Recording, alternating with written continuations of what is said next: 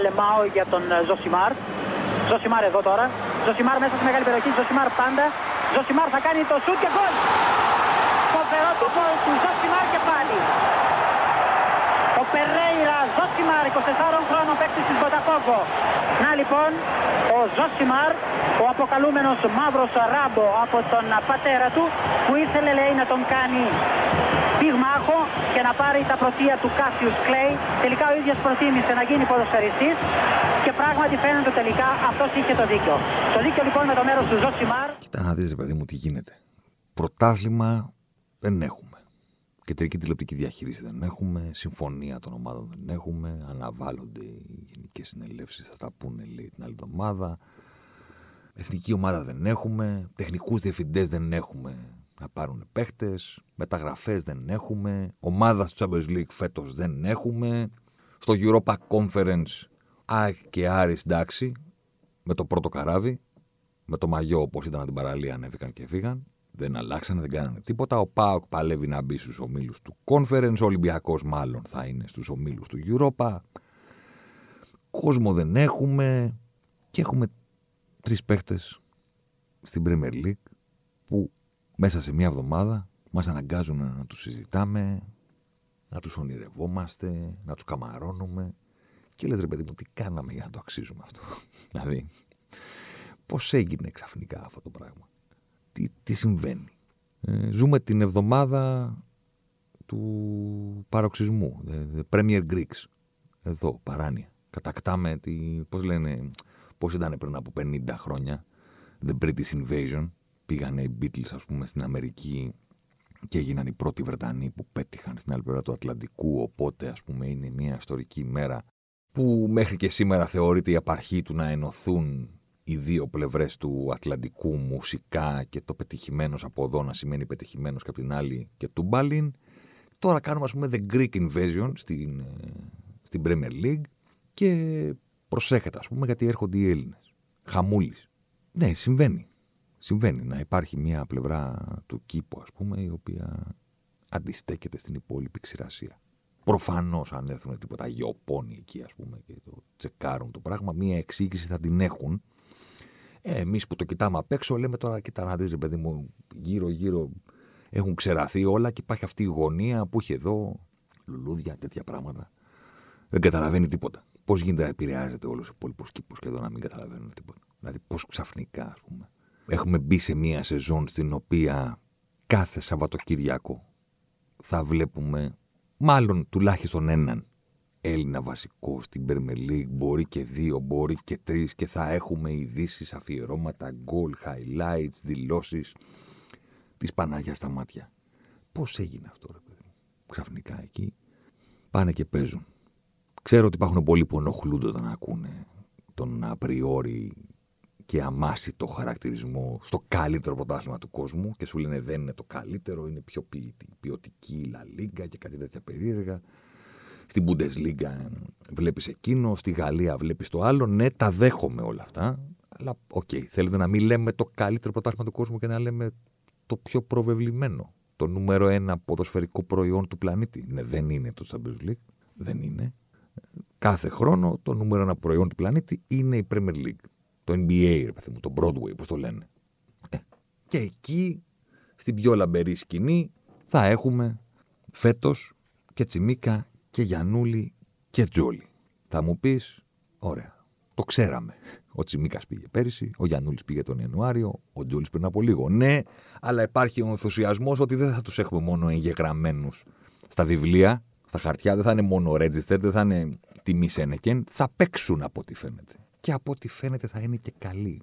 Και από ό,τι φαίνεται θα έχουμε και έναν έξτρα λόγο να παρακολουθούμε την Premier League, που ούτως ή άλλως την παρακολουθούμε, αλλά ε, μια ματιά παραπάνω στην όριτ δεν μπορεί. Θα τη ρίξουμε όλοι. Δεν υπάρχει περίπτωση. Θα το τσεκάρουμε. Το καλεντάρι, το πρόγραμμα του Σαββατοκύριακου, τα παιχνίδια. Μην το συζητάς.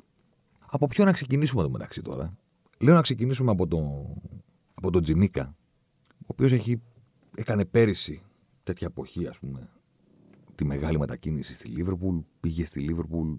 Θα ήταν ούτως ή άλλως σπουδαία σαν κίνηση, αλλά λόγω του μεγέθους του συλλόγου, της ιστορίας και όλα αυτά τα πράγματα, αλλά δεν είναι το ίδιο. Έχει πάει και ο Κυριάκος να παίξει στη Λίβερπουλ. Ήταν μεταγραφή του ενός εκατομμυρίου κάτι για τέταρτο στόπερ στην εποχή, ακριβώς την εποχή που ξεκίνησε κάτι φορά της ε, Λίβερπουλ, τελευταία χρονιά του Μπενίτες, μετά Χόγκζον. Μην τα συζητάμε. Μαύρες εποχές. Μην μου τα θυμίζεις. Ο Τσιμίκα πήγε στην πρωταθλήτρια Αγγλίας, Λίβερπουλ, που την προηγούμενη χρονιά ήταν και πρωταθλήτρια Ευρώπης, Λίβερπουλ. Και ήταν και η πρώτη μεταγραφή που έγινε το καλοκαίρι. Δηλαδή δεν πήγε σε ένα διάστημα που η Λίβερπουλ έχει το μέγεθος αλλά δεν έχει την ικανότητα. Πήγε στην κορυφή της επί κλοπ.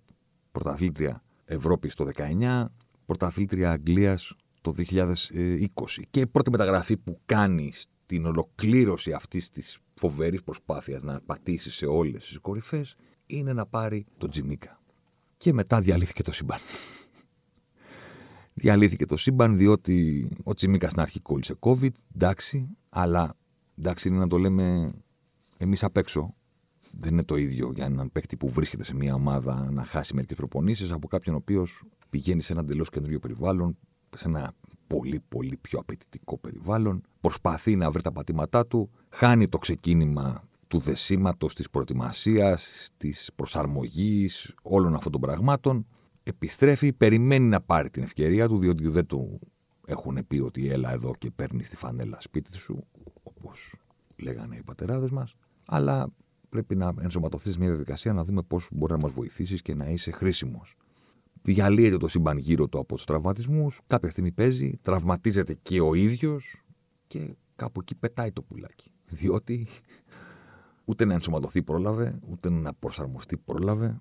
Τραυματίστηκε, έμεινε πίσω, έτοιμος δεν ήταν και στο μεσοδιάστημα η Λίβερπουλ διαλύθηκε από τους τραυματισμούς και ήταν αναγκασμένη να παρατάσει διαρκώς και ασταμάτητα ενδεκάδες οι οποίες ήταν της πυρκαγιάς. Κάποια στιγμή είχα διαβάσει και ένα κείμενο που έλεγε, ρε παιδί μου, ότι ο, ο Ρόμπερτσον πότε θα ξεκουραστεί. Γιατί δεν βάζει ο Κλοπ για ένα μάτς τον Τζιμίκα. Προφανώς ο Τζιμίκα δεν ήταν καθόλου έτοιμος. Και ο Κλοπ δεν βάζει ανέτοιμους ποδοσφαιριστές για κανέναν απολύτω λόγο. Το δεύτερο είναι ότι στην Αμερική τετράδα της Λίβερπουλ κάποια στιγμή έφτασε να έχει ένα μπιτσιρικά για δεξί μπακ, δύο μπιτσιρικάδες ή δύο μέσους για στόπερ και το Ρόμπερτσον. Και σου λέει ο Κλοπ, ναι, τουλάχιστον ένας πρέπει να είναι κανονικός. Ένας. Δεν μπορώ να παρατάξω τέσσερις.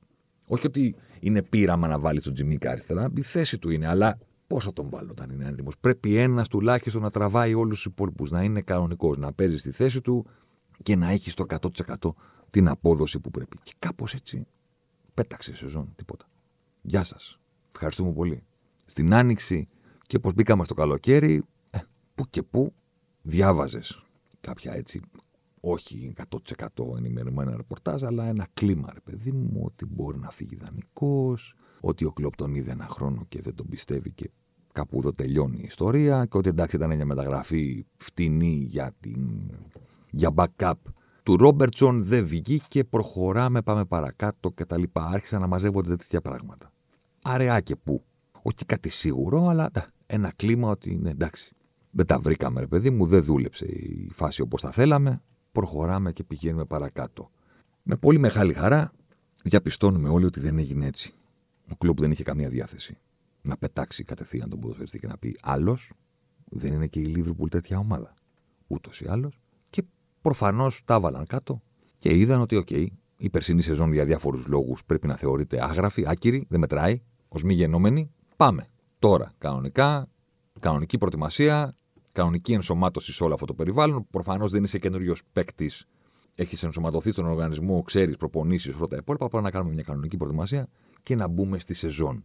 Κατά τη διάρκεια των διακοπών μου, έδινε τα φιλικά της Λίβερπουλ, έπαιζε ο Τσιμίκας, καλός ο Τσιμίκας. Παίρνω και κάτι μηνύματα από συναδέλφους στην Αγγλία ότι θες να κάνουμε ένα podcast, να βγούμε να μιλήσουμε, γιατί φαίνεται ότι ο Τσιμίκας τελικά όχι μόνο δεν φεύγει, αλλά αρπάζει την ευκαιρία και θα είναι εδώ κτλ. Θα παίξει.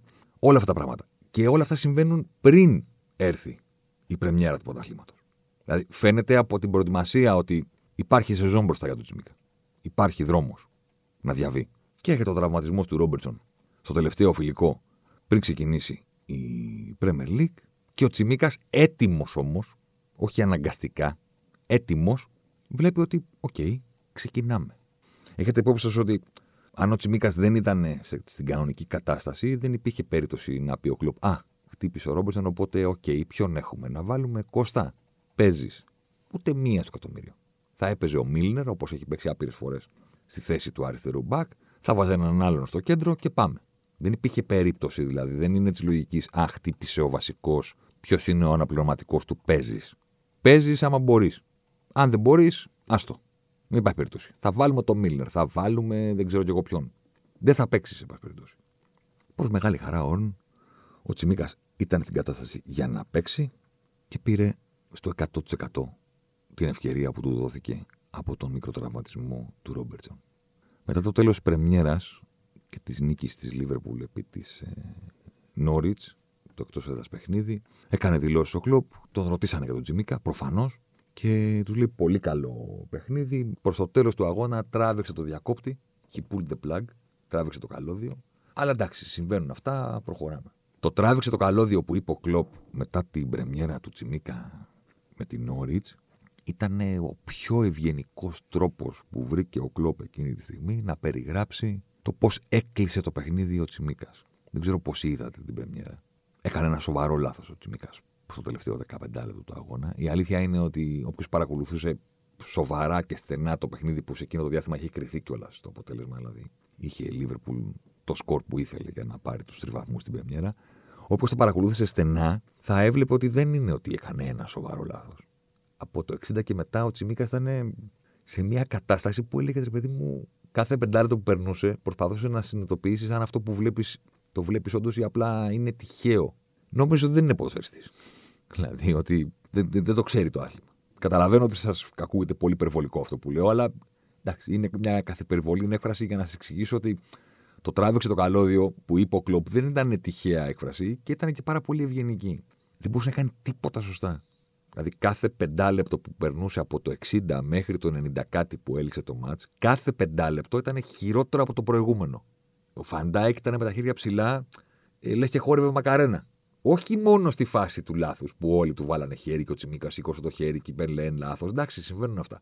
Ήταν ένα δεκάλεπτο, δεκαπεντάλεπτο που δεν μπορούσε να κάνει τίποτα σωστά. Και κάποια στιγμή έγινε μια βαθιά παλιά από, από τη μεσαία γραμμή. Κέρδισε η Λίβερπουλ την μπάλα και προσπάθησε να βγει από την άμυνά της. Και την ώρα που η άμυνα ήταν, ξέρω εγώ, πέντε μέτρα έξω από τη μεγάλη περιοχή, ας πούμε, χάθηκε η μπάλα στο κέντρο. Οπότε την ώρα που η άμυνα ήταν εκεί στα πέντε μέτρα έξω από τη γραμμή της μεγάλης περιοχής, η Νόριτς έκανε μια ψηλή μπαλιά, ας πούμε, μπας και βγει κανένας στην πλάτη. Η οποία ήταν πάρα πολύ δυνατή, δηλαδή δεν γινόταν να την προλάβει κανένας. Και σηκώνει το Τσιμίκας με υπερένταση, ήρωας, χτυπάει μπάλα στο κεφάλι του, την παίρνει την κεφαλιά και μετά γίνεται μονομαχία στο κέντρο και τη χάνει την μπάλα λίγο. Και είναι ο Φαντάκης και σηκώνει τα χέρια τύπου. Τι κάνεις, άστινα. Out πηγαίνει. Δηλαδή για όνομα του Θεού, ηρέμησε. Απ' έξω, χωρίς να έχω μιλήσει με τον Τζιμίκα, απ' έξω ως κάποιος που βλέπει ε, με λίγη παραπάνω προσοχή, ας πούμε, τα παιχνίδια της Λίβερπουλ. Σας λέω ότι ακόμα και να μην ήξερα, να μην ήταν Έλληνας και απλά ήταν ένας τύπος που έχει πάρει Λίβερπουλ και πέρσι δεν έχει παίξει και φέτος παίζει, θα έλεγα ότι το παιδί έσκασε. Δηλαδή από το 60-65 και μετά ήταν. βλέπω κόκκινες κουκίδες. Δεν βλέπω καλά. Σαν το Ρώσε στα φιλαράκια στο επεισόδιο που πήγαινε με τα rollerblades ε, να κάνει τον καθηγητή και είχε πέσει κάτω. Ήτανε Προφανώς ο Τσιμίκας έχει πνευμόνια, προφανώς έχει το πάνω κάτω και αυτό τον πήρε η Λίβερπουλ. Εννοείται, αυτά είναι δεδομένα. Αλλά είναι άλλο πράγμα να πας με full ρυθμό και να μπεις να παίξεις στην Premier League, που είναι ό,τι πιο απαιτητικό μπορεί να σου ζητηθεί στη θέση που αγωνίζεσαι. Βάλε τώρα να παίζεις στη Λίβερπουλ, η οποία έχει παραπάνω ένταση ακόμα και για την Premier League, για τα επίπεδα της Αγγλίας δηλαδή. Είναι άλλο πράγμα να έχεις full ρυθμό και είναι άλλο πράγμα να σου πούνε: Ωραία, θυμάσαι που πέρυσι δεν έπαιξες καθόλου. Δηλαδή έπαιξες πέρυσι ο Τσιμίκας έπαιξε 130 λεπτά στο Champions League, 90 στο League Cup, 210, 220 συγγνώμη, και 7 στην Premier League. Δύο φορές ως αλλαγή, συνολική διάρκεια παραμονής στον αγωνιστικό χώρο 7 λεπτά. Δεν είσαι ποδοσφαιριστής. Κάνεις προπονήσεις σου, ναι, κτλ. Δεν είσαι ποδοσφαιριστής αν δεν έχεις match fitness. Στο 65, ο φοβερός αθλητής που λέγεται Τσιμίκας άρχισε όχι λαμπάκι, τίποτα. Και το είδα και λέω: Οκ, επειδή το ξέρω και επειδή το ξέρουμε, θα ποντάρω στο γεγονός ότι ήταν το σοκ της ε, Πρεμιέρας μετά από ένα χρόνο που δεν έχει παίξει σχεδόν καθόλου ποδόσφαιρο. Να μπεις να παίξεις ε, βασικός στην Πρεμιέρα, που όλοι στην Πρεμιέρα στην Premier League μπαίνουν με το γκάζι πατημένο, διότι excitement, αυτά, ενθουσιασμός, Πρεμιέρα, opening day κτλ. κτλ, κτλ. Δηλαδή, δεν ανησύχησα πάρα πολύ, αλήθεια είναι. Και δεν ανησύχησα κάτι. Και, και, ήταν και το ύφος του Κλοπ τέτοιο. Ότι ναι, οκ, okay, θα τον πειράξω κιόλας μετά. Δηλαδή θα του πω καλά, ρε. Τι έγινε. Πέθανε. Αλήθεια τώρα. Δηλαδή, συζητούσαμε φίλους και μου λένε πώς ήταν ο Τσιμίκας στην Πρεμιέρα που έπαιξε κτλ. Ο Ρόμπερτσον έχει χτυπήσει και αυτά. Και τους λέω, παιδιά, πρέπει. ήταν η Πρεμιέρα. Πρέπει μέχρι την Τετάρτη να πονούσε. Δηλαδή, μέχρι την Τετάρτη να μην ήταν σε θέση. Και έχετε δεύτερη αγωνιστική. Η Λίβερπουλ υποδέχεται την Μπέρλι του κάθεται η φάση.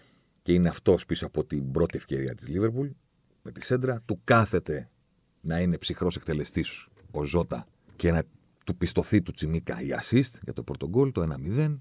Και παίζει βασικός το πιο έτσι συναισθηματικό παιχνίδι για τη Λίβερπουλ εδώ και πάρα πολύ καιρό. Δηλαδή είναι πώ σου κάθονται για κάποια πράγματα. Πέρυσι του πηγαίνανε του Τσιμίκα όλα ανάποδα. Φέτος χτυπάει ο Ρόμπερτσον. Παίζει στην Πρεμιέρα, επόμενη αγωνιστική στο Anfield Burnley και τι, η Λίβερπουλ παίζει σε γεμάτο Άνφιλτ για πρώτη φορά μετά από 500 μέρες. Δηλαδή όλοι πηγαίνουν στο κήπεδο ευτυχισμένοι. Είναι γεγονός. Δεν είναι, δεν είναι derby, δεν είναι Champions League, δεν είναι αγώνας που θα κρίνει πρωτάθλημα. Είναι μια γιορτή.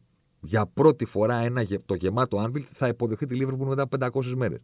Την πρωταθλήτρια Λίβερπουλ, που δεν είναι πρωταθλήτρια το 2021 φυσικά, γιατί το πήρε η City, αλλά την ομάδα που πήρε το πρωτάθλημα του 20 και ακόμα το Άνφιλτ δεν την έχει δει. Ούτε οι παίκτες έχουν δει τον κόσμο. Όλοι χαρούμενοι.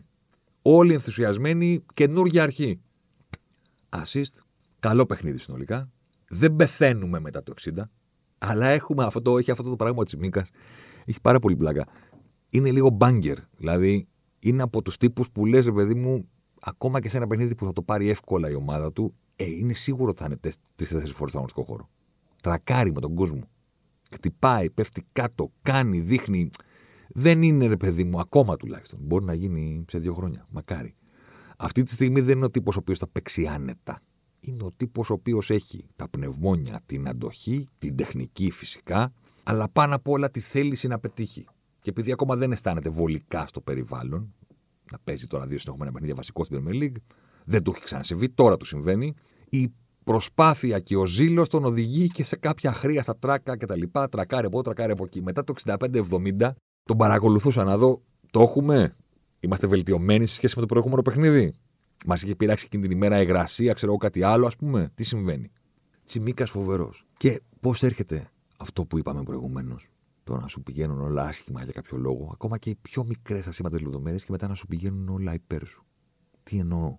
Δίνει τις μάχες του, κάνει, δίνει και έρχεται αυτή τη στιγμή στο φινάλε που έχει την μπάλα, τον πιέζουν, γυρίζει το σώμα για να την προστατεύσει.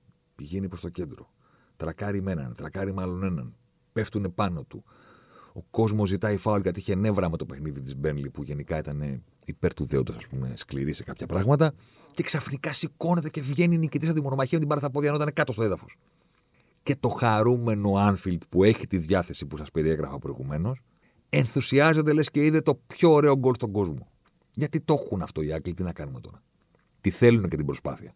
Και το πάθος και τη μονομαχία και όλα αυτά. Και ξαφνικά πέφτει το χειροκρότημα του αιώνα, ας πούμε, για μια αχρίαστη κερδισμένη μονομαχία στο χώρο του κέντρου. Χτυπάει και λίγο πιο κάτω μετά, γίνεται και αλλαγή στο 90, βγαίνει και από το πλάι του γηπέδου διότι είχε βγει έξω για να δεχτεί τις πρώτες βοήθειες. Οπότε ξαφνικά γίνεται και standing ovation, ας πούμε. Περνάει ο Τσιμίκας μπροστά από τις κερκίδες και το χειροκροτάνε όλοι.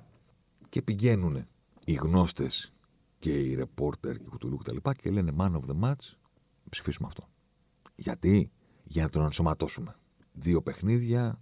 Δεύτερο παιχνίδι έδωσες μία assist. Υπήρχαν πολύ καλύτεροι παίκτες της Λίβερπουλ απέναντι στην Νόριτ. Ο Αλέξανδρ έκανε οργιαστικά πράγματα.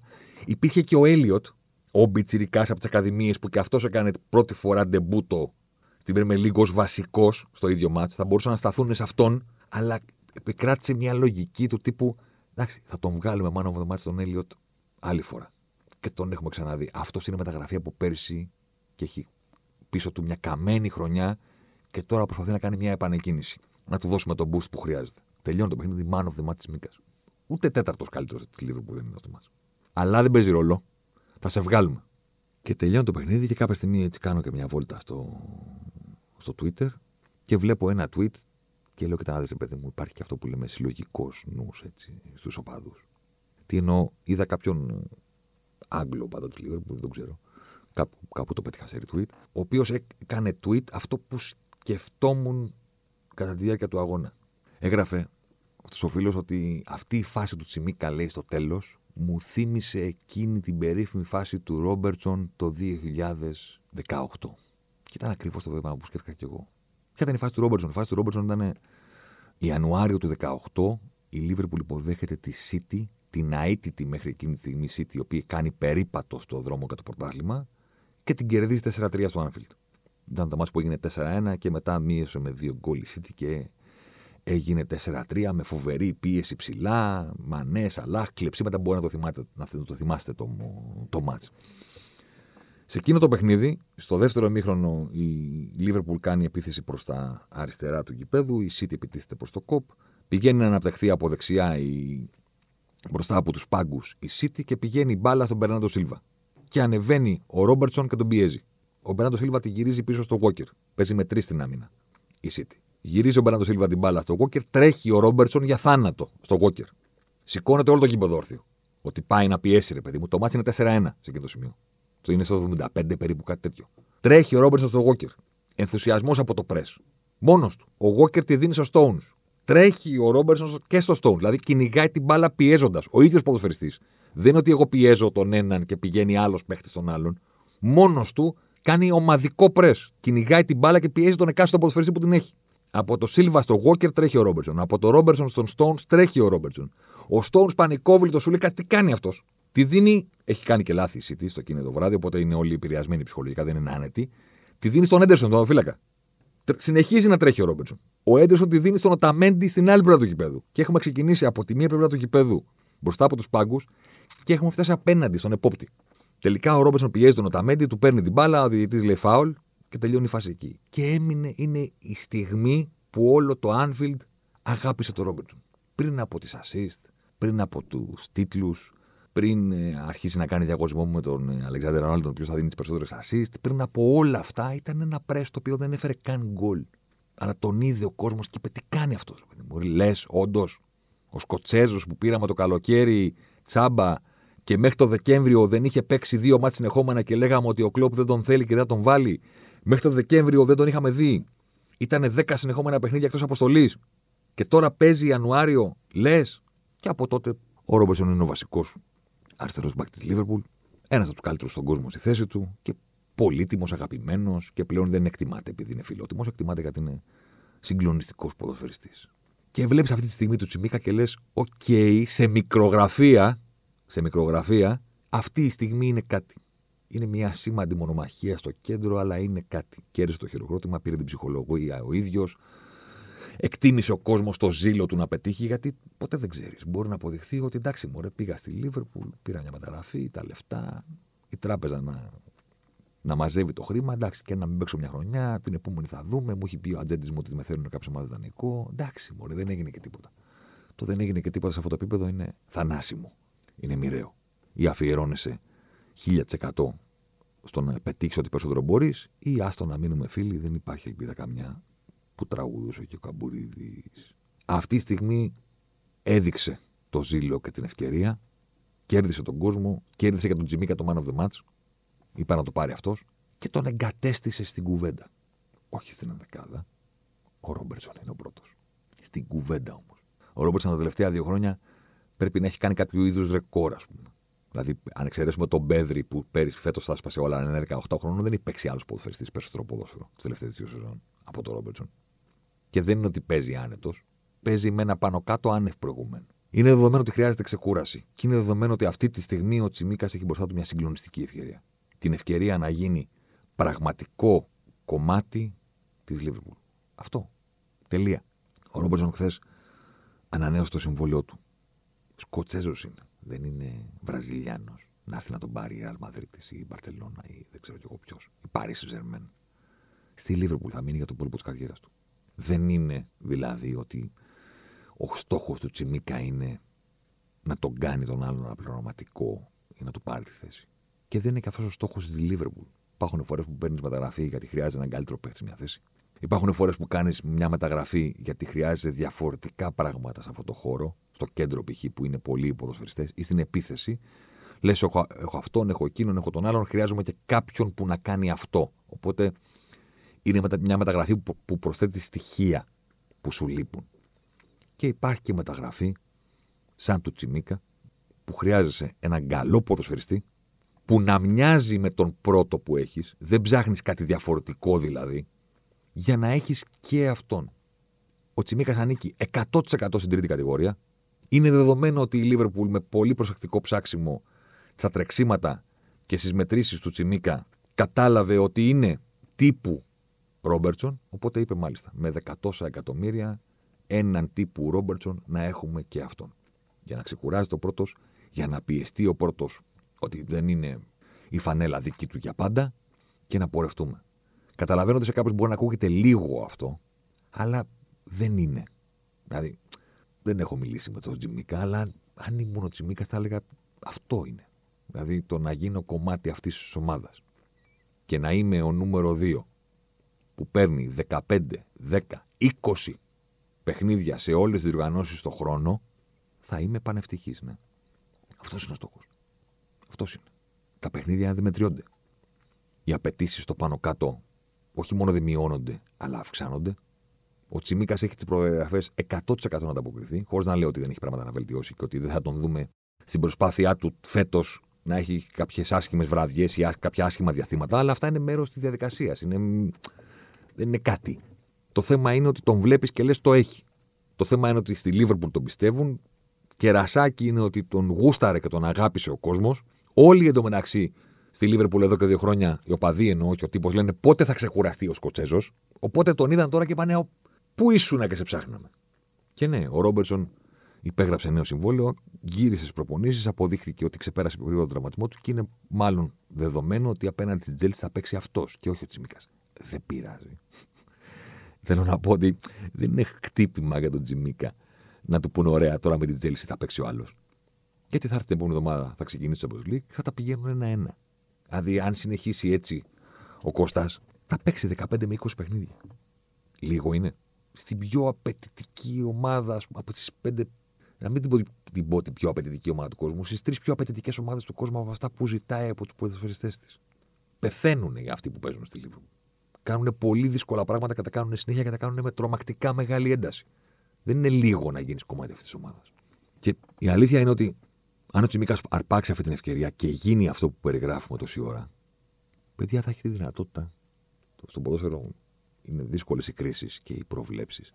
Αλλά αν ο Τσιμίκας αρπάξει την ευκαιρία, θα έχει τη δυνατότητα να παίξει σε αυτή την ομάδα για όσο θέλει. Το λέω γιατί δεν είναι ένας ποδοσφαιριστής με μια εθνικότητα που θα έρθει κάποια στιγμή, ξέρω εγώ, ένας σύλλογος από την Ιταλία και θα πει δίνουμε 35 εκατομμύρια για να πάρουμε τον Τζιμίκα βασικό. Μπορεί να γίνει. Και όταν γίνει, καλά να είμαστε να το συζητήσουμε.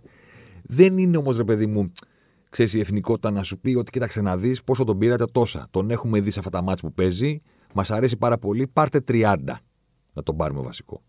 Θα ψάξουν κάποιον άλλον. Αν γίνει, μπορεί και ο ίδιος να θέλει να πάει να παίξει κάπου αλλού. Ή η Λίβερπουλ να βρεθεί σε μια θέση που να θέλει να πάρει τα χρήματα, να χρηματοδοτήσει μια γραφή και να έχει βρει ένα μπιτσιρικά από τις ακαδημίες τη π.χ. να κάνει εκείνον το νέο backup του Ρόμπερτσον. Υπάρχουν και αυτά. Υπάρχει όμως και το πιο λογικό σενάριο του ότι η Λίβερπουλ θα είναι αιώνια ικανοποιημένη από τον Ρόμπερτσον και ταυτόχρονα θα είναι αιώνια ικανοποιημένη από τον Τζιμίκα στο πώς θα αποκρίνεται στο ρόλο του. Είσαι σχεδόν ίδιος με τον άλλον, γίνεσαι ακόμα καλύτερος γιατί είσαι τα καλύτερα χρόνια της καριέρας σου μπροστά σου, σε εμπιστευόμαστε όλο ένα και περισσότερο, μοιράζεστε τον χρόνο, πιέζει ένας τον άλλον στον ανταγωνισμό. Εδώ, αδερφέ, πού να πας; Δεν είναι λίγο. Δεν είναι λίγο Δηλαδή για το Σοκράτη κλαίγαμε, ας πούμε, που πήγε και φόρησε τη φανέλα της Arsenal. Της Arsenal που δεν βλεπόταν και για πόσο καιρό. Για πόσο καιρό, πόσο καιρό κράτησε αυτό το πράγμα. Το να γίνει ο Τσιμίκας μέλος της Λίβερπουλ για 4-5 χρόνια και να είναι εκεί και να παίζει. Να φτάσει να κάνει ένα νούμερο πάνω από 50 συμμετοχές με τη φανέλα της Λίβερπουλ. Τώρα μιλάμε για. Δεν είναι απλή ιστορία. Και ξαναλέω, προβλέψεις είναι δύσκολες. Εγώ τώρα μπροστά μου το περιγράφω αυτό το σενάριο και λέω δεν είναι δύσκολο. Δηλαδή, καλά να είναι, γερός να είναι, να συνεχίζει να προπονείται και να θέλει να πετύχει, είναι κάτι που είναι χειροπιαστό. Μπροστά του είναι να το, να το αρπάξει. Να γίνει κομμάτι αυτής της ομάδας. Να ζήσει τις στιγμές του, τις νίκες, το Anfield, αυτά, Ευρώπη Και ό,τι γίνει, μπορεί να μην πετύχει η Λίβερπουλ τα επόμενα χρόνια να πάρει τίτλους, ποτέ δεν ξέρεις. Συμβόλαιο δεν έχεις. Αλλά να σε κομμάτι αυτής της ομάδας σε καλή περίοδο της ιστορίας της, αναπόσπαστο και να παίζεις και να γράψεις ιστορίες και να μνήσει τα λοιπά. Εντάξει, ποιος το έχει κάνει; Ποιος; Εντάξει, έχουν πάρει στην παρελθόν αυτά. Νταμπίζας, Δόνης, αυτά. Ζαγοράκη, Γουχού, Γεωργιάδης. Οκ. Okay. Πήγε και ο Σοκράτης, λέει Άρσεναλ, δεν πάνε. Εντάξει. Ποια Άρσεναλ, ποιος Σοκράτης και τι. Ναι, χαίρομαι το. Εντάξει. Και πόσο κράτησε αυτό το πράγμα. Για τον Τζιμίκα η ευκαιρία μπροστά του είναι, είναι τεράστια. Αλλά και λόγω της θέσης και λόγω του Ρόμπερτσον υπάρχει κάποιος που μας κάνει να αναδερευόμαστε περισσότερο. Και αυτός είναι ο μικρότερος. Πάμε στο Τζόλι για να πάμε μετά στο Γιάννουλη. Ο Τζόλι είναι το Wonder Kid. Είναι ο πιο λαμπερός και είναι και αυτός που παίζει βέβαια και στις θέσεις που σου δίνουν τη μεγαλύτερη λάμψη, αλλά ταυτόχρονα έχουν και τις πολύ περισσότερες απαιτήσεις. Αλλά ο μικρός είναι θαυματουργός και ο μικρός είναι αυτός που δεν μπορείς αυτή τη στιγμή να τον εκτιμήσεις. Σε ενθουσιάζει τόσο που δεν μπορείς να βάλεις όνειρο, να βάλεις όριο σε αυτά που μπορείς να ονειρεύεσαι για εκείνον. Και αυτό είναι το πιο έτσι. Αυτό που σε ενθουσιάζει περισσότερο στη δική του την περίπτωση. Ο Τζόλι πέρυσι άρχισε ολοένα να μπαίνει στα δημοσιεύματα ξένων ΜΜΕ, όχι μόνο με το ενδιαφέρεται η τάδε ομάδα κτλ. Αυτά ξέρετε ότι πολλές φορές μπορεί να είναι διαρροές των μάνατζερ, ιστορίες. Εντάξει. Πολλά διαβάζουμε. Δεν ισχύουν όλα. Όμως είναι άλλο πράγμα το να διαβάζεις ότι τον παρακολουθεί η τάδε ομάδα και είναι φοβερός και τον θέλουν και τον έχουν τσεκάρει και άλλες θέσει. Βάζεις ονόματα εκεί και στο φινάλε να σου πω και κάτι. Δεν έγινε και τίποτα. Δηλαδή πλέον οι ομάδες τσεκάρουν τα πάντα. Χαίρομαι πολύ. Μπορείς να, να, να αραδιάσει μια λίστα με 10 ομάδες που έχουν τσεκάρει ένα ποδοσφαιριστή, να ισχύουν οι 8 και ναι, τον τσέκαραν τι, τους άρεσε; Τι σημαίνει τον τσέκαραν; Είδαν κάτι; Δεν είναι και κάτι. Όμως τα δημοσίευματα για τον Τζόλι είχαν αξία αλλού. Είχαν αξία στα ρεκόρ που άρχισε να καταγράφει ως ο teenager που έχει τα περισσότερα γκολ και assist φέτος στην Ευρώπη. Αυτό δεν είναι μανατζερική διαρροή ούτε ο δημοσιογράφος βγάζει πράγματα από το μυαλό του και γράφει κάτι για να γεμίσει ένα κείμενο. Χρειάζομαι μια παράγραφο ακόμα, οπότε α κάνω και μια φαντασία. Αυτό είναι fact. Highest scoring teenager στην Ευρώπη, παίζει εκεί, δεν είναι καν for. Α, αυτά είναι, είναι γεγονότα. Κάποια στιγμή μπήκε και η ιστορία ότι το κοιτάει η Dortmund. Τεράστιο πράγμα, διότι η Dortmund τα τελευταία χρόνια είναι η ομάδα, μία από τις ομάδες που, εν πάση περιπτώσει, είναι καλύτερες σε αυτή την ηλικία. Στο να πούνε, ναι, εντάξει, δεν θα περιμένουμε να γίνεις 21, ούτε καν 24. Εντάξει. Εδώ, ελάτε, Πούλησιτς, αυτά, Χάλαντ, Σάντσο, όλοι. Πάμε. Οπότε ήταν τεράστιο πράγμα, ας πούμε, το να παίρνει ο Τζόλι στα ραντάρ της ε, Πράγμα που συνέβη και μέχρι που εμφανίστηκε η Νόριτς και είπε, λοιπόν, έχουμε το Γιανούλη, ανεβαίνοντας στην Premier League θα πάρουμε και αυτόν. Η Νόριτς δεν έχει τη φήμη της Dortmund, προφανώς, αλλά δεν είναι κακή σε αυτό το κομμάτι. Δηλαδή με τον Φάρκε τα τελευταία χρόνια, ας πούμε, έχει βγάλει τον Μάντισον, τον Τζαμάλ Λιούις, που ήθελε να πάρει η Λίβερπουλ τότε, θυμίζω, και της ζήτησαν λεφτά που δεν της άρεσαν και πήρε τον Τζιμίκα. Θυμάστε, αυτός είναι. Τον Γκάτουελ, Μπουντία. Υπάρχουν. Και είπαν ξαφνικά, ναι, λοιπόν, εντάξει, για μας δεν είναι μικρό ποσό, όπως θα ήταν για μια άλλη ομάδα, αλλά τον θέλουμε και θα τον πάρουμε. Γιατί, γιατί ακόμα και για το ελληνικό πρωτάθλημα, αυτά που έκανε πέρυσι στη Super League δεν ήταν λίγα. Ήταν πολλά. Πέρυσι ο Τσιμίκας, ο Τζόλης, τελείωσε την, ε, τη σεζόν με 0,30 ex goals ανά παιχνίδι. Το νούμερο είναι πολύ μεγάλο αν είσαι 18 χρόνων και δεν παίζεις και στην κορυφή. Να, πει, να πούμε ρε παιδί μου ότι είσαι ο 18χρονος με το σώμα, το, το σεντερφορίσιο που λέγανε παλιά, που παίζεις στην περιοχή, πηγαίνεις, τα είσαι ταΐζει η ομάδα με σέντρες, σέντρες, σέντρες, πηγαίνει σε κεφαλιές, προβολές, αυτά, βρίσκεις πολλά σουτ εντός περιοχής, οπότε ανεβαίνει η απειλή σου, οπότε το γράφεις. Είναι μεγάλο νούμερο αν το εξετάσεις υπό τη σκοπιά του σωματότυπου του Τζόλι και τις θέσεις του.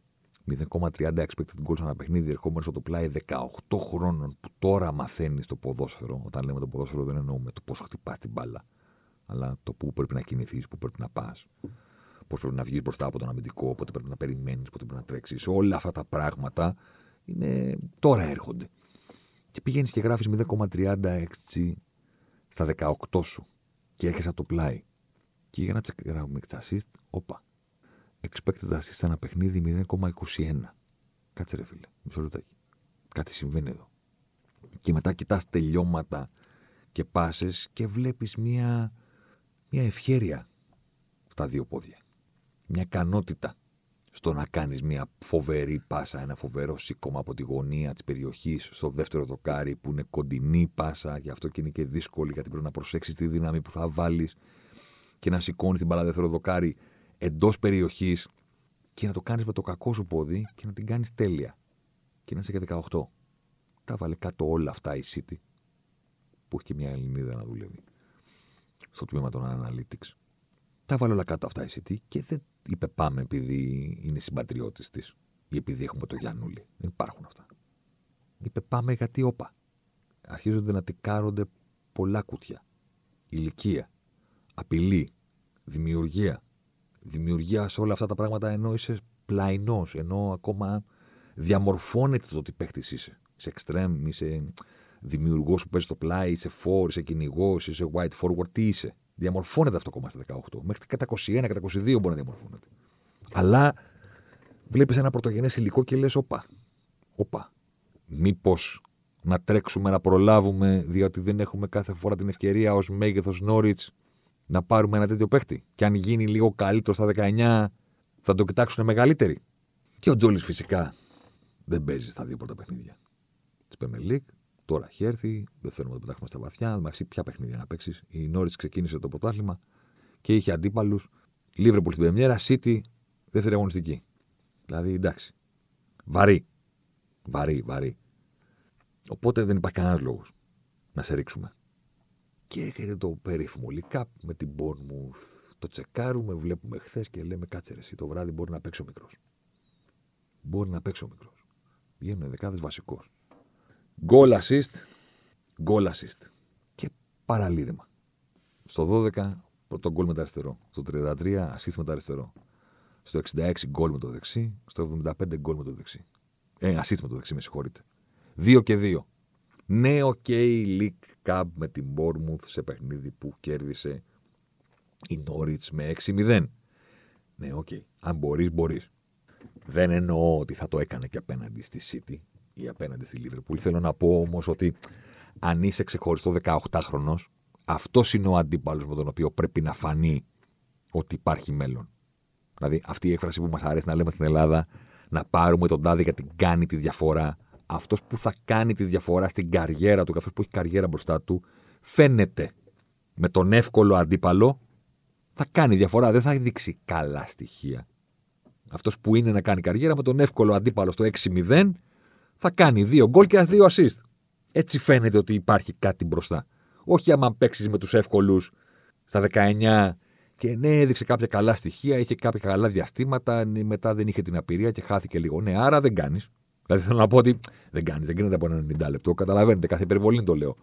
Μπορεί να κάνεις και απλά να φανείς στο επόμενο παιχνίδι. Αλλά κάποια στιγμή πρέπει να φανεί. Και με τον εύκολο πρέπει να φανεί. Το ίδιο με τον μπάσκετ. Δηλαδή, αν είσαι παιχτάρα, ρε παιδί μου, και σε βάλουν να παίξει με τους κουτσούς, ε, θα βάλεις 30. Πώς θα γίνει; Και στα 17 και στα 16. Δηλαδή, πάει ο Ντόντσι και τους κάνει πλάκα στο NBA. Ωραία. Δεν είχε φανεί για την Ευρωλίγα. Όταν ακόμα ήταν πιτσυρικά, τίποτα με τη Ρεάλ εδώ, με τη Σλοβενία. Δηλαδή δεν τον έβλεπες και έλεγες: πάρε, παιδί μου, κάτσε μισό λεπτάκι. Δεν λέω ότι ο Τζόλι θα γίνει Ντόντσι. Αν και ποτέ δεν ξέρεις. Αυτό είναι, είναι το, το φοβερό με αυτές τις ηλικίες και με αυτές τις θέσεις. Σε κάνουν να ονειρεύεσαι και λες: παιδί μου, και γιατί όχι. Μήπως κι αν. Πού το ξέρεις; Πώς το ξέρεις ότι δεν μπορεί να γίνει ένας ξέρω εγώ συγκλονιστικός ποδοσφαιριστής, ας πούμε; Πού το ξέρεις; Αυτό είναι το φοβερό με αυτές τις ηλικίες. Δεν το ξέρεις. Δεν μπορείς να τα αποκλείσεις. Και αυτό είναι και η μαγεία του να, να είσαι ταλέντος στην επίθεση.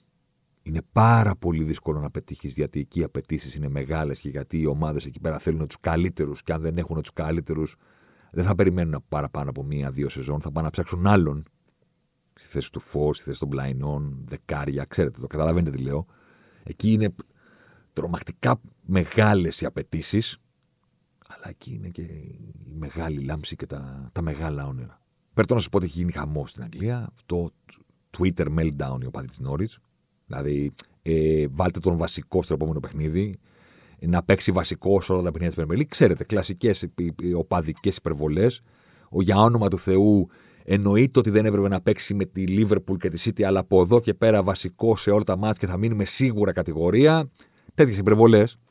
Στην Όριτ ευτυχώς ξέρουν πολύ καλά να χειρίζονται τους ποδοσφαιριστές, ξέρουν πολύ καλά να αναδεικνύουν ποδοσφαιριστές, υπομονή έχουν. Και είναι σπουδαίο πράγματι και για την ψυχολογία του και για όλα αυτά. Το περιβάλλον για τον ε, Τζόλι αυτή τη στιγμή μοιάζει ιδανικό. Δηλαδή πηγαίνει σε μια ομάδα η οποία θέλει επιτέλους να παραμείνει στην Premier γιατί ανεβαίνει, κατεβαίνει, ανεβαίνει, κατεβαίνει, υπάρχει αυτό το Σαντσέρ. Έχει Έλληνα συμπέχτη εκεί που βρίσκονται εκεί από πέρσι και πηγαίνει πολύ καλά.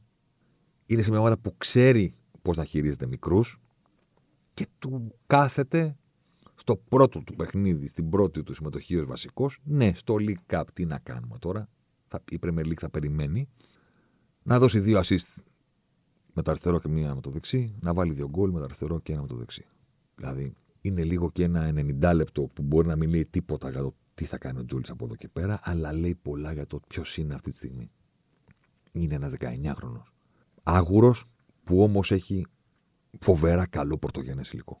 Ακόμα και με, με το ένστικτο περισσότερο παρά με την, με την τακτική γνώση του παιχνιδιού, έχει φοβερή ικανότητα να βρίσκεται σε θέση απειλής, σε καλά σημεία απειλής, παρότι δεν είναι καθαρός φόρ.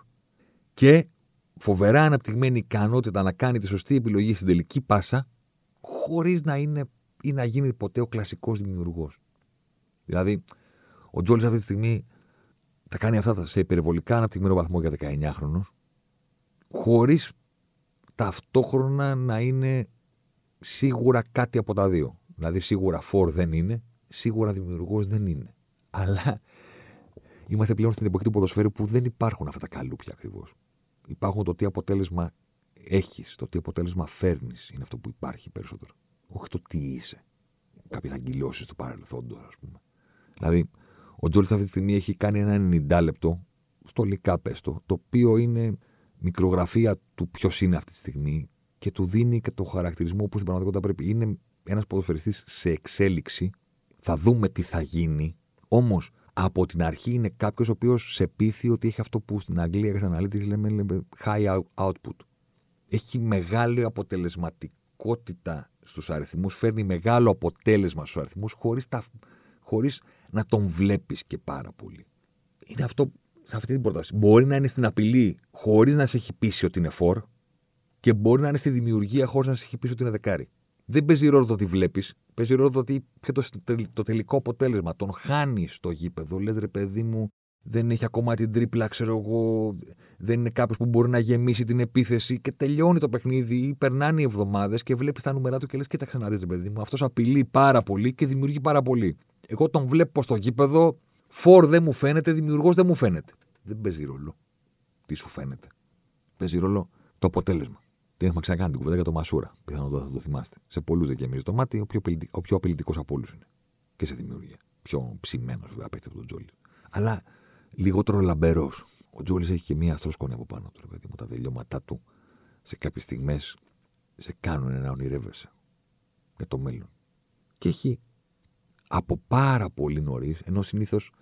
Εκεί ήθελα να καταλήξω. Συνήθως συμβαίνει ανάποδα. Συνήθως υπάρχει ο Μπετσυρικά που ενθουσιάζει με τρίπλες και ταχύτητα και δημιουργεί ρήγματα, ναι, και που και που βάζει και κανένα γκολ και ναι, λέμε ωραία, του χρόνου θα πάρει ακόμα περισσότερες ευκαιρίες και έρχεται η επόμενη χρονιά και τις παίρνει και μετά πηγαίνει η επόμενη χρονιά και λέμε τώρα θα γίνει, ξέρω εγώ, βασικός. Και κάποια στιγμή θυμάστε ποια κουβέντα έρχεται πάντα; Ναι, ρε φίλε, αλλά πρέπει κάποια στιγμή να αυξήσεις τα νούμερα σου.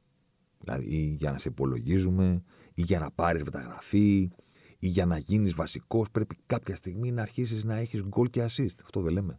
Καλά αυτά που είδαμε στην αρχή, οι τρίπλες και η ταχύτητα και το πώς πήγαινες και όλα τέτοια. Αλλά ρε φίλε, τελείωσε σεζόν και είχες, ξέρω εγώ, δύο γκολ, δύο assist.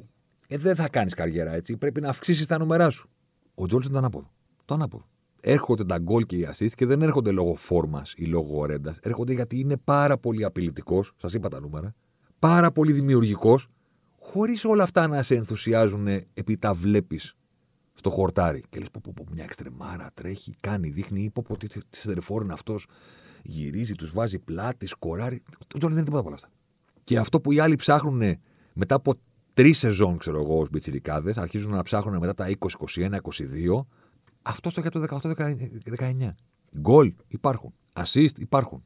Συνεχίστε να, εσύ να τσακώνεστε αν εγώ είμαι for, αν είμαι white forward, αν είμαι σαν το Σαλάχ, αν είμαι σαν τον Νόεν, ε, αν γεμίζω το μάτι για δημιουργός, αν είμαι αζάρ. Ναι, τσακωθείτε και εγώ αρχίζω και μετράω.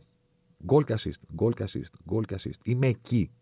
Είμαι στο end product, είμαι στην τελευταία, στο τελευταίο χτύπημα της μπάλας. Είτε αυτό που θα στείλει την μπάλα είτε αυτό που θα δώσει στο συμπέκτη μου μια καλή ευκαιρία. Είμαι εκεί.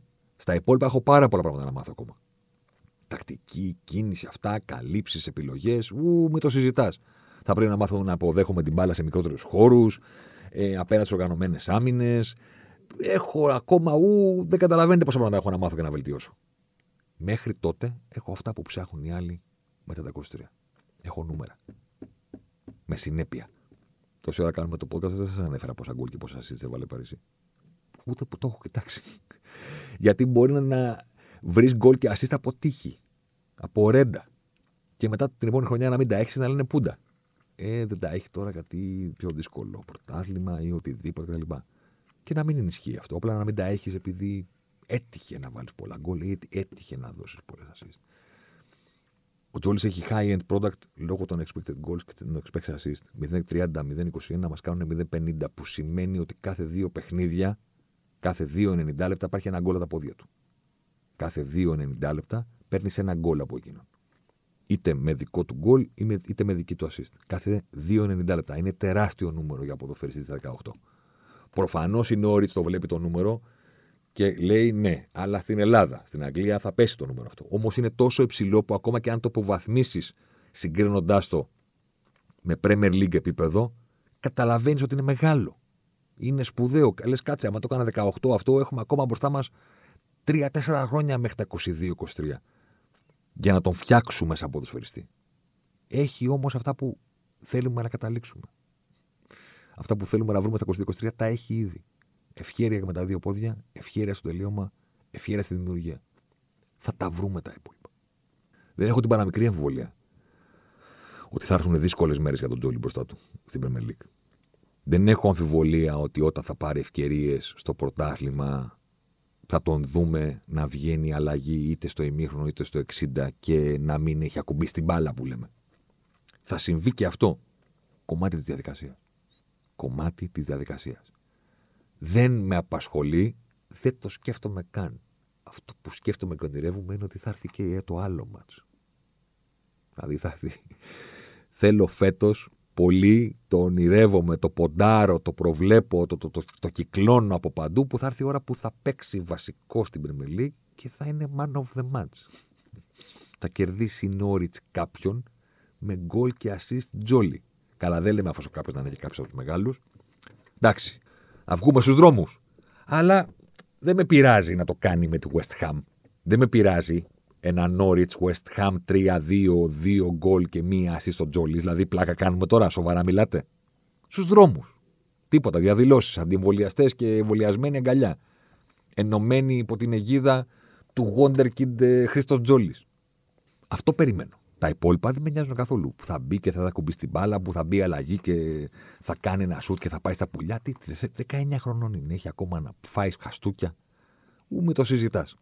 Εννοείται ότι θα τα φάει και εννοείται ότι πρέπει να αντέξει για να πάμε παρακάτω.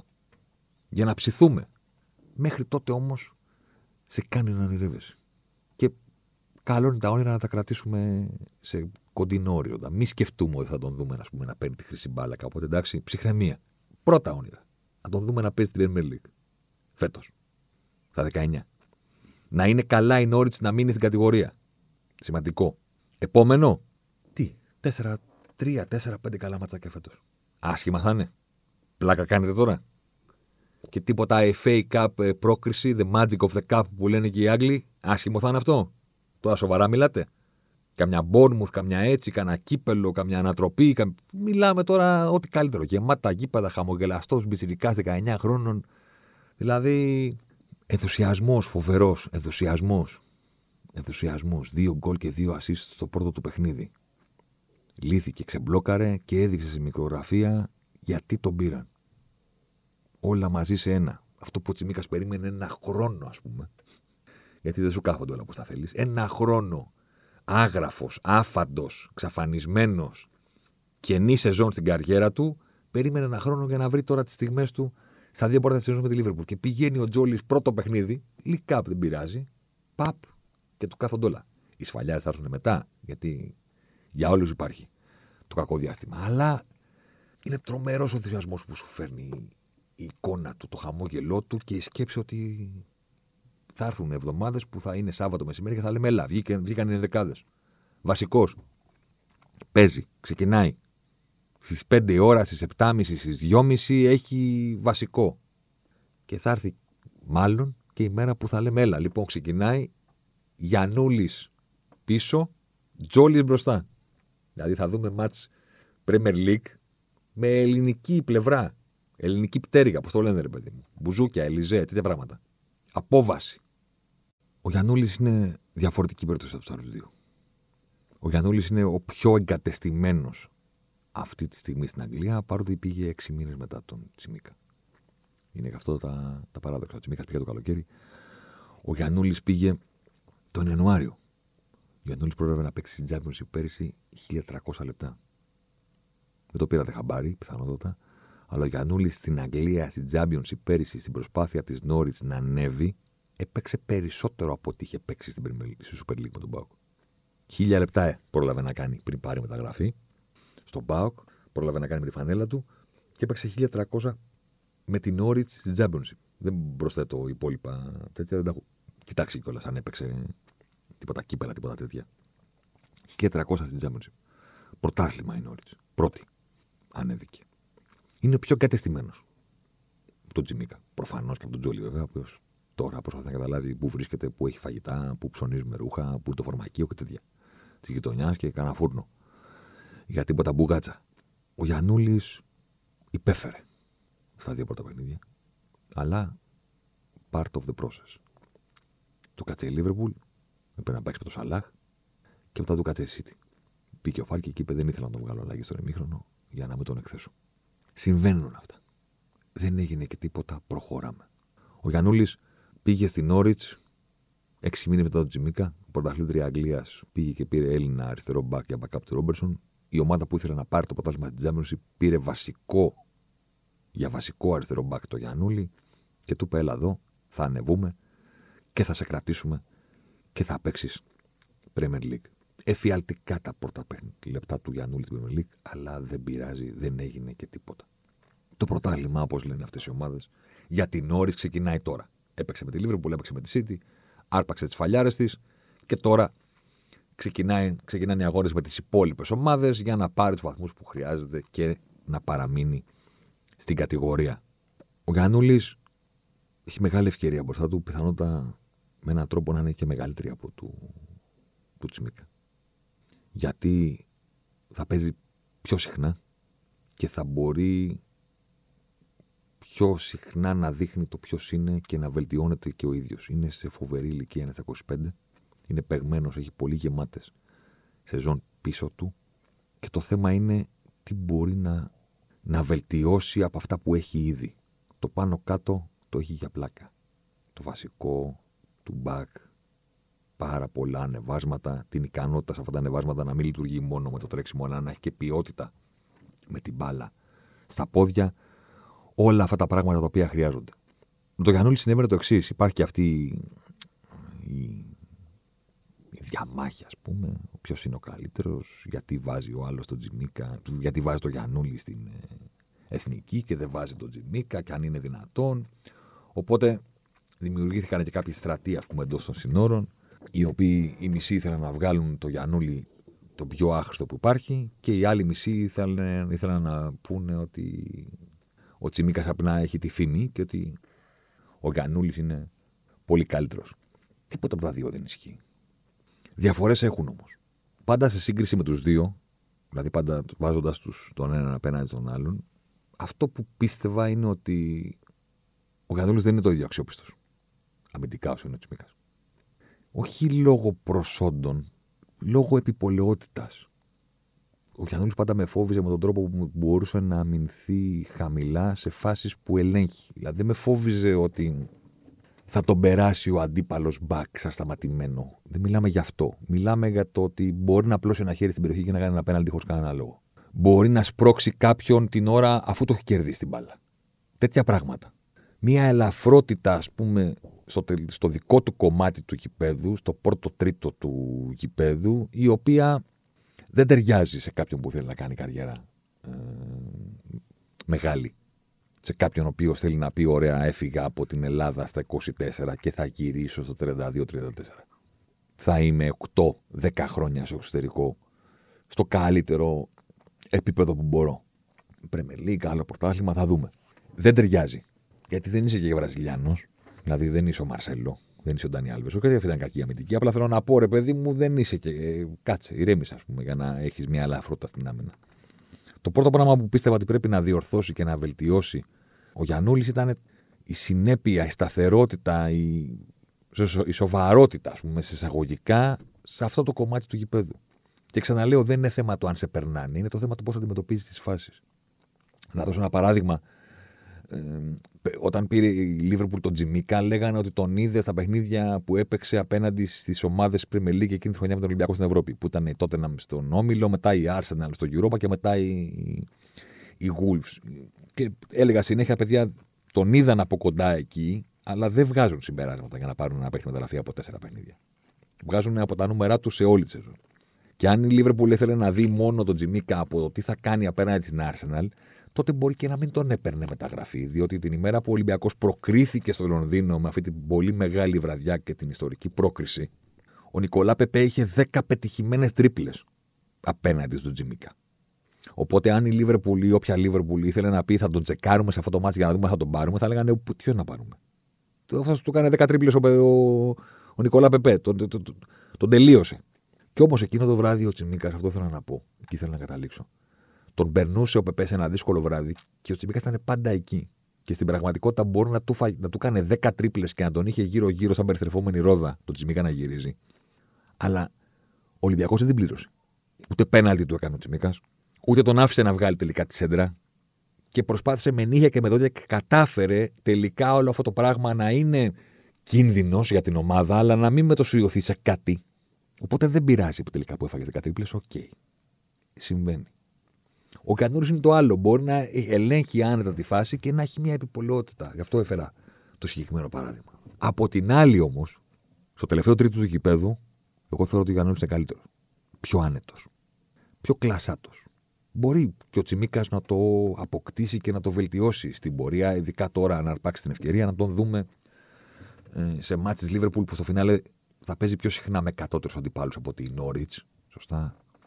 Να το δούμε σε κάποια μάτσα από αυτά να είναι και πιο έτσι άνετος ψηλά. Προσέξτε, δεν μιλάω για το αν έχουν τη δυνατότητα να βγάλουν assist. Ότι ο ένας θα βγάλει 20 assist τα επόμενα 5 χρόνια και ο άλλος θα βγάλει 3. Δεν μιλάμε γι' αυτό. Μιλάμε για τη συνολική ευχέρεια με την μπάλα στα πόδια όταν μπαίνει στο τελευταίο τρίτο του γηπέδου, ψηλά. Ο Γιανούλη είναι πιο άνετος. Πιο κλασάτο με την μπάλα στα πόδια. Ο Γιανούλη σου δίνει την αίσθηση ότι είναι πιο εύκολος στο να έχει την μπάλα στα πόδια στα 5 μέτρα από τη γραμμή της μεγάλης περιοχής και να μην χρειάζεται να τρέχει με εκείνη. Αισθάνεται ασφάλεια να την έχει στα πόδια του και ενστάσει. Να κοιτάξει την περιοχή, να πάει ο άλλος να του βάλει ένα πόδι, να τη μαζέψει λίγο, να τη φέρει πιο μέσα, να την ξαναδώσει, να την ξαναπάρει. Είναι... Έχει μια μεγαλύτερη άνεση στο τελευταίο κομμάτι του κηπέδου. Και κάτι άλλο. Όταν περνάνε οι μπακ της σέντρα, μάλλον ανάποδα, όταν τους δίνουν την μπάλα την ώρα που περνάνε τη σέντρα, συνήθως η αντίπαλη ομάδα τους κόβει την, ε, την μπάσα προς τον, ε, προς τον εξτρέμ που είναι μπροστά τους. Τους οδηγεί προς τα μέσα, γιατί εκεί ξέρει ότι πρέπει να φέρουν την μπάλα και στο, στο πόδι που δεν τους βολεύει. Δηλαδή, ανεβαίνει ο Γιανούλη από αριστερά και του κόβουν το διάδρομο του να συνεχίσει την κούρσα του αριστερά, είτε με την μπάλα στα πόδια, είτε με το να τη δώσει στον εξτρέμ. Οπότε, όλοι οι μπακ ανα... αναγκάζονται πάρα πολλές φορές να κόψουν την μπάλα προς τα μέσα και να τη φέρουν στο κακό τους πόδι. Σε αυτό το πράγμα ο Γιανούλη είναι, εξακολουθώ να το πιστεύω αυτό, πολύ πιο άνετος από τον Τζιμίκα. στο να τη φέρει μέσα και να πει: Ωραία, θα πάω προς το κέντρο με την μπάρα στο δεξί. Θα κοιτάξω αυτή την μπάσα. Και την έχει και πιο καλά, με μεγαλύτερη σιγουριά και ευχέρεια την μπάσα με το κακό του πόδι προς τα μέσα. Τη φέρνω από το αριστερό στο δεξί, την μπασάρω στο μέσο που έχει πλησιάσει, βλέποντας την κίνησή μου, και πάμε να φτιάξουμε κάτι από εκεί. Να την κρατήσει αυτός και να αλλάξει πλευρά απέναντι, ή να μου την ξαναδώσει και να κάνω το τρέξιμο κεντρικά. Σε αυτό το κομμάτι ψηλά πάντα το πίστευα. Συνεχίζω να το πιστεύω. Ο Κανούλη είναι πιο μπαλάτος, πιο κλασάτος, έχει μεγαλύτερη ευκαιρία. Βέβαια, στην Νόριτ θα είναι και λιγότερες ευκαιρίες να το δείξει. Γιατί η Νόριτ θα παρέψει για την ε, παραμονή και με χειρότερους στην Premier δεν θα παίζει. Θα παίζεις στην καλύτερη περίπτωση με εισάξιου ή με λίγο ή πάρα πολύ καλύτερου. Ενώ η Λίβερπουλ ε, έχει διαφορετική διαβάθμιση στο ύψος με το οποίο αντιμετωπίζει τους αντιπάλους της. Όμως η Νόριτ ξέρει πάρα πολύ καλά τι περιμένει από το Γιάννουλη. Ξέρει ότι το θέλει αυτό το κομμάτι στο τελευταίο κομμάτι του γηπέδου. Το θέλει αυτή, την θέλει αυτή την προσφορά. Οπότε νομίζω ότι ο Τσιμίκας έχει τα σωματικά και αμυντικά προσόντα και ωραία θα ήταν να προσθέσει κάτι τώρα που εγκαθίσταται περισσότερο στη Λίβερπουλ να βάλει και κάτι παραπάνω στην επίθεση. Να το δούμε, ας πούμε, στους επόμενους μήνες. Ο Γιανούλη είναι πιο άνετος ψηλά. Τα μαμ για την Όριτ που θέλει να πάρει πρωτάθλημα στην Championship, οπότε θέλει να τους κερδίζει όλους, οπότε θέλει να μπει και να επιτίθεται. Το έχει κατά τη γνώμη μου ήδη αυτό. Πρέπει λίγο να βελτιωθεί και στο πίσω. Όχι για να μην εκτίθεται με τη City, γιατί στο φινάλε δεν πειράζει, δεν έγινε και κάτι. Για να μην αρχίσει γύρω από το όνομά του μια κουβέντα ότι για την Championship καλός ήταν γιατί θέλαμε να παίξουμε επίθεση. Τώρα που θέλουμε πιο πολύ άμυνα και λιγότερο επίθεση, ο Γιανούλης είναι πρόβλημα. Δεν θέλω να ξεκινήσει αυτή η κουβέντα για εκείνο. Για το Γιανούλη, επειδή για τους δύο προηγούμενους έκανα μια κουβέντα, ας πούμε, και λίγο πιο μελλοντική. Όχι μόνο το επόμενο διάστημα, αλλά ξέρεις. Τα όνειρα που κάνουμε βλέποντάς τους. Μπορεί η Νόριτ να μην τα καταφέρει φέτος. Και να μην μείνει ούτε τώρα την Περμελή και να συνεχίσει την πορεία τους, αν Οι μπακ πλέον είναι σπάνιοι και είναι δυσέβρετοι. Η αριστερή μπακ ακόμα περισσότερο. Τι θέλω να πω; Θέλω να πω ότι ο Γιάννης μπροστά του έχει μια ευκαιρία να αποκτήσει σοβαρό Premier League experience, σοβαρή Premier League εμπειρία, γιατί θα παίξει περισσότερο από το Τσιμίκα. Βασικός, 25, σε φοβερή ηλικία.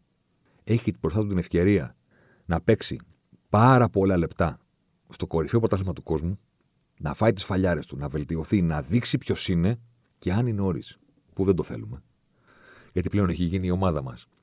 Αν η Νόριτ δεν καταφέρει να μείνει, ο Γιάννουλη μπορεί να στείλει το μήνυμα σε όλες τις υπόλοιπες ομάδες της Premier League ότι εντάξει, η Νόριτ επιστρέφει στην Championship. Με θέλετε να συνεχίζω να παίζω στην Premier League; Και όταν λέω με θέλετε, δεν εννοώ η μεγάλη. Δόξα τω Θεώ, η Premier League από μικρομεσαίους που είναι εκεί, δεν πέφτουν, δεν ανεβαίνουν, δεν προχωράνε και είναι σε ένα, με ένα βαθμό σε ένα βαθμό στάσιμοι υπάρχουν πολλοί. Δηλαδή, δεν είναι δύσκολο να πει μια Southampton, ωραία, να τον πάρουμε αυτόν και να μην τον αφήσουμε να επιστρέψει στην Championship με την ε, Norwich. Μα άρεσε αυτά που είδαμε. Μια Burnley, μια Crystal Palace. Η Watford ανέβηκε τώρα. Αυτές οι ομάδες. Η Newcastle. Γιατί όχι.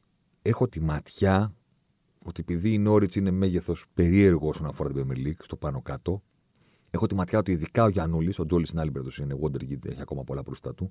Ο Γιανούλη πρέπει να δει τη σεζόν σαν μια τρομακτική ευκαιρία να γίνει παίκτης Premier League. Σας έπεισα. Έδειξα ποιος είμαι. Είμαι 25, έχω μπροστά μου τα καλύτερα χρόνια της καριέρας μου. Τώρα μπαίνω στα big years, από τα 25 μέχρι τα 29. Τώρα μπαίνω. Καλύτερος θα γίνω, δεν θα γίνω χειρότερος. Δεν τα κατάφερε η Νόριτ. Ωραία. Να βρεθούν τέσσερις ομάδες. Δύο, μία να με κάνουν ποδοσφαιριστής της Premier League. Τεράστιο πράγμα. Να γίνει ποδοσφαιριστής της Premier League και να συνεχίσει. Στη Southampton, στη Southampton, στη Δαπάλα, στη Crystal Palace. Όπου είναι. Στη West Ham.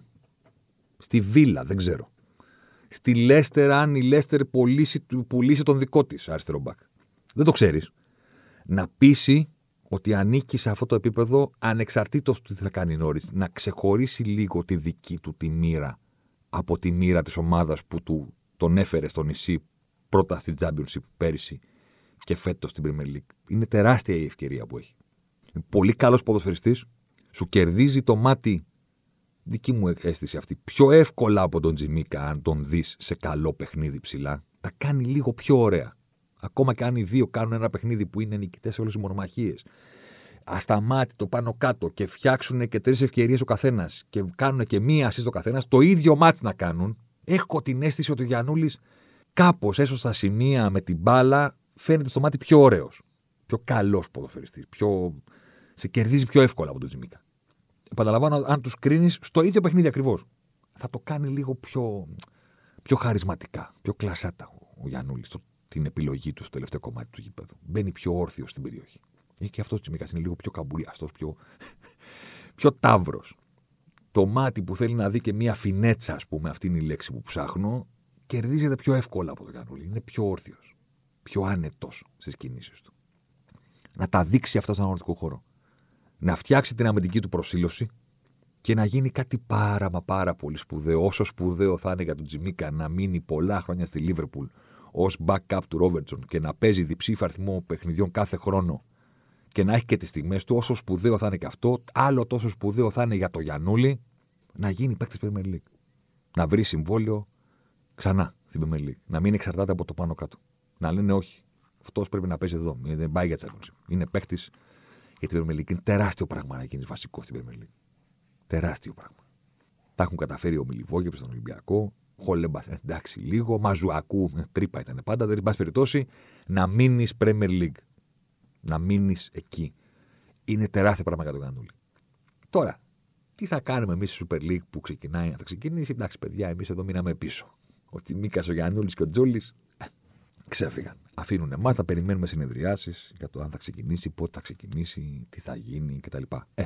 Και όσον αφορά την εθνική ομάδα, για να κλείσουμε και με αυτό, εντάξει, που λέει να είναι απαράδεκτο να παίζει ο ένας, όχι να παίζει ο άλλος. Ναι, εντάξει, οι Σκοτσέζοι με τον Τύρνη και τον Ρόμπερσον τους βάζουν και τους δύο. Αφού αυτό τους έδωσε το ποδόσφαιρο, δύο πάρα πολύ καλούς αριστερούς μπακ, δεν είπανε ποιον θα βάλουμε, βρήκαν έναν τρόπο στην Εδεκάδα να τους βάλουν και τους δύο. Μήπως να το ξανασκεφτούμε; Και να παίζει και ο Γιανούλη και ο Τσιμίκας και ο Τζόλης και οι Premier Greeks να γίνουν κορμός της έρμης εθνικής ομάδας. Μπα και καλά θα πάμε στο Μουντιάλ, εντάξει. Λίγο έτσι να, να ψηθούμε λίγο παραπάνω. Μπα και έχουμε τρεις παίχτες στην Premier League, οπότε θα πρέπει να χτίσουμε κάτι γύρω τους και να βρούμε από εδώ και πέρα τι θα κάνουμε. Και να μην ψάχνουμε ποιος παίζει ο Τσιμίκας. Α τον πάγκο ο Γιανούλη. Ποιος παίζει ο Γιανούλη. Α τον πάγκο ο Τσιμίκας. Βρείτε έναν τρόπο στη εθνική ομάδα. Βρείτε έναν τρόπο. Ποδόσφαιρο είναι, σκεφτείτε το λίγο. Εθνική ομάδα είναι, δηλαδή δεν παίζει κάθε εβδομάδα. Μια φορά στο τόσο παίζει. Βρείτε έναν τρόπο να τους βάλετε μαζί. Κάντε τον έναν μέσο στο 4-3-3. Παίξτε με τρεις και κάντε τον έναν αριστερό στο πέρ και τον άλλον να παίρνει την πλευρά. Βρείτε έναν τρόπο. Δουλειά σας είναι. Αυτή ήταν η Premier Greeks. Αυτή ήταν. Αυτός ήταν ο ενθουσιασμός που μας έχει κατακλείσει. Περιμένουμε περισσότερα την πορεία σεζόν. Εδώ θα είμαστε να τα πούμε. Την επόμενη εβδομάδα ε, θα δούμε, θα συζητήσουμε, ξέρω εγώ. Δεν έχουμε και πρωτάθλημα, δηλαδή. Ελάτε και στη θέση μου. Ελάτε και στη θέση μου. Μου στέλνετε μόνο μήνυματα στο Instagram.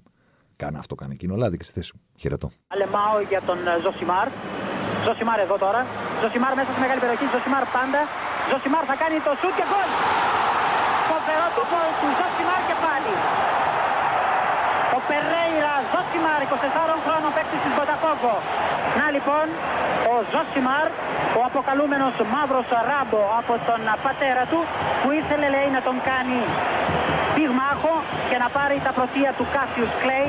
Τελικά ο ίδιος προτίμησε να γίνει ποδοσφαιριστής και πράγματι φαίνεται τελικά αυτός είχε το δίκιο. Το δίκιο λοιπόν με το μέρος του Ζωσιμάρ.